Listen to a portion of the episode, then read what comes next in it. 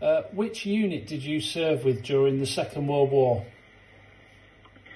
The uh, I served in the B Squadron, 1st East Riding Yeomanry. Please can you recall to us where you were on the 8th of May 1945?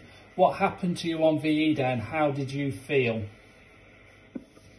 On, um, on VE Day, well, uh, for six weeks previous to VE Day, the uh, RAF and the uh, American had been dropping food parcels all over that part of Holland because they were absolutely starving. The Germans had stripped them bare.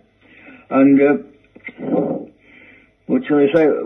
Well, we knew it was all over. There was a big German army on the other side of the river and they didn't want to do any more fighting. Neither did we.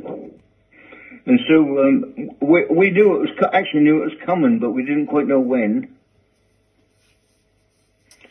But on VE Day itself, the local people tried to make some buntings and put up, and we had a bonfire, and there was some dancing. But as for um, a party or anything like that, there was there was very very little food. But they did manage to get a little ice cream parlour working. How uh, how or how or, when I don't know.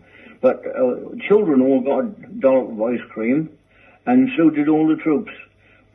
Well, we got ours in our old tin mugs. So we got of ice cream in a tin mug to celebrate VE Day. Why is it important to you that future generations continue to remember and commemorate these events?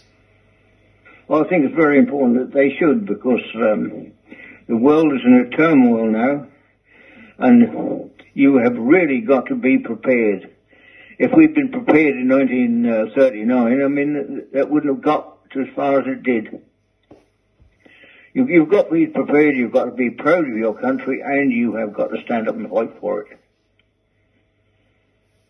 If there was just one thing, lesson, or piece of advice you could pass on to future generations from your own experiences, what would it be?